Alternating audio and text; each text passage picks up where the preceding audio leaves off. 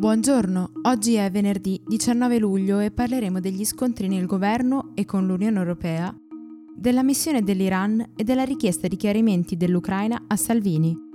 Questa è la nostra visione del mondo in 4 minuti. Sale la tensione all'interno del governo. Dopo le critiche della Lega al Movimento 5 Stelle per aver votato Ursula von der Leyen come Presidente della Commissione europea e quelle di Di Maio a Salvini accusato di voler sviare l'attenzione dai suoi problemi con la magistratura, l'ipotesi di una crisi sembra farsi sempre più concreta.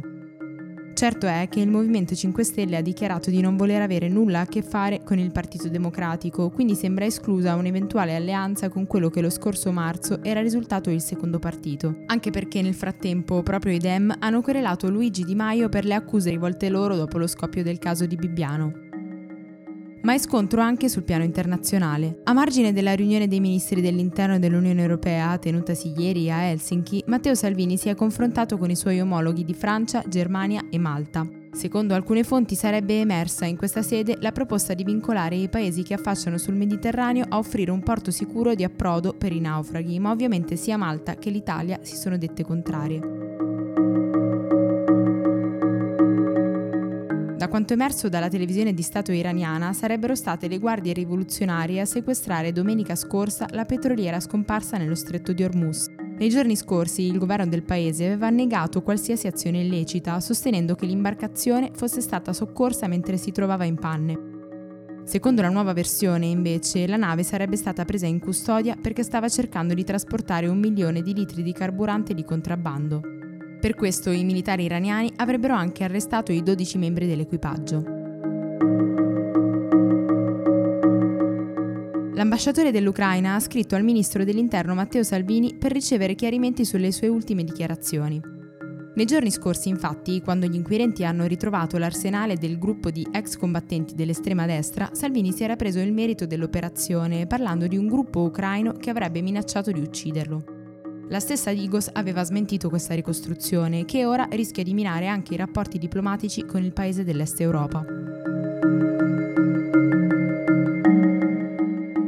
In migliaia sono scesi in piazza a Porto Rico per via della pubblicazione di messaggi omofobi e misogini tra il governatore Riccardo Rossellò e alcuni collaboratori.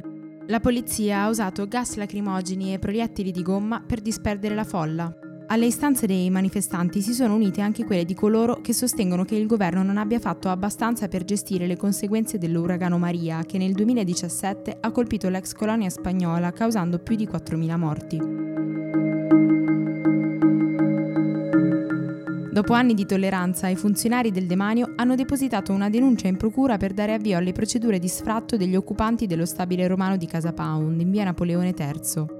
Il danno contestato è di 4,6 milioni di euro per aver impedito allo Stato di usufruire del palazzo per 16 anni, un immobile dal valore di 12 milioni di euro. L'esposto probabilmente farà salire in cima alla lista degli sgomberi la storica sede di Casa Pound. Sono passati 18 anni dall'inizio del G8 di Genova in quei giorni le manifestazioni organizzate per le strade del capoluogo ligure per contestare i capi di Stato più potenti del mondo si trasformarono in veri e propri scontri di piazza, culminati il 20 luglio con l'uccisione di Carlo Giuliani e il 21 con l'incursione nella scuola Diaz. Sempre oggi ricorre l'anniversario della strage di Via D'Amelio, quando il giudice Paolo Borsellino e gli uomini della sua scorta persero la vita in un attentato mafioso. Per oggi è tutto. Da Antonella Serrecchia e Rosa Uliassi, a lunedì.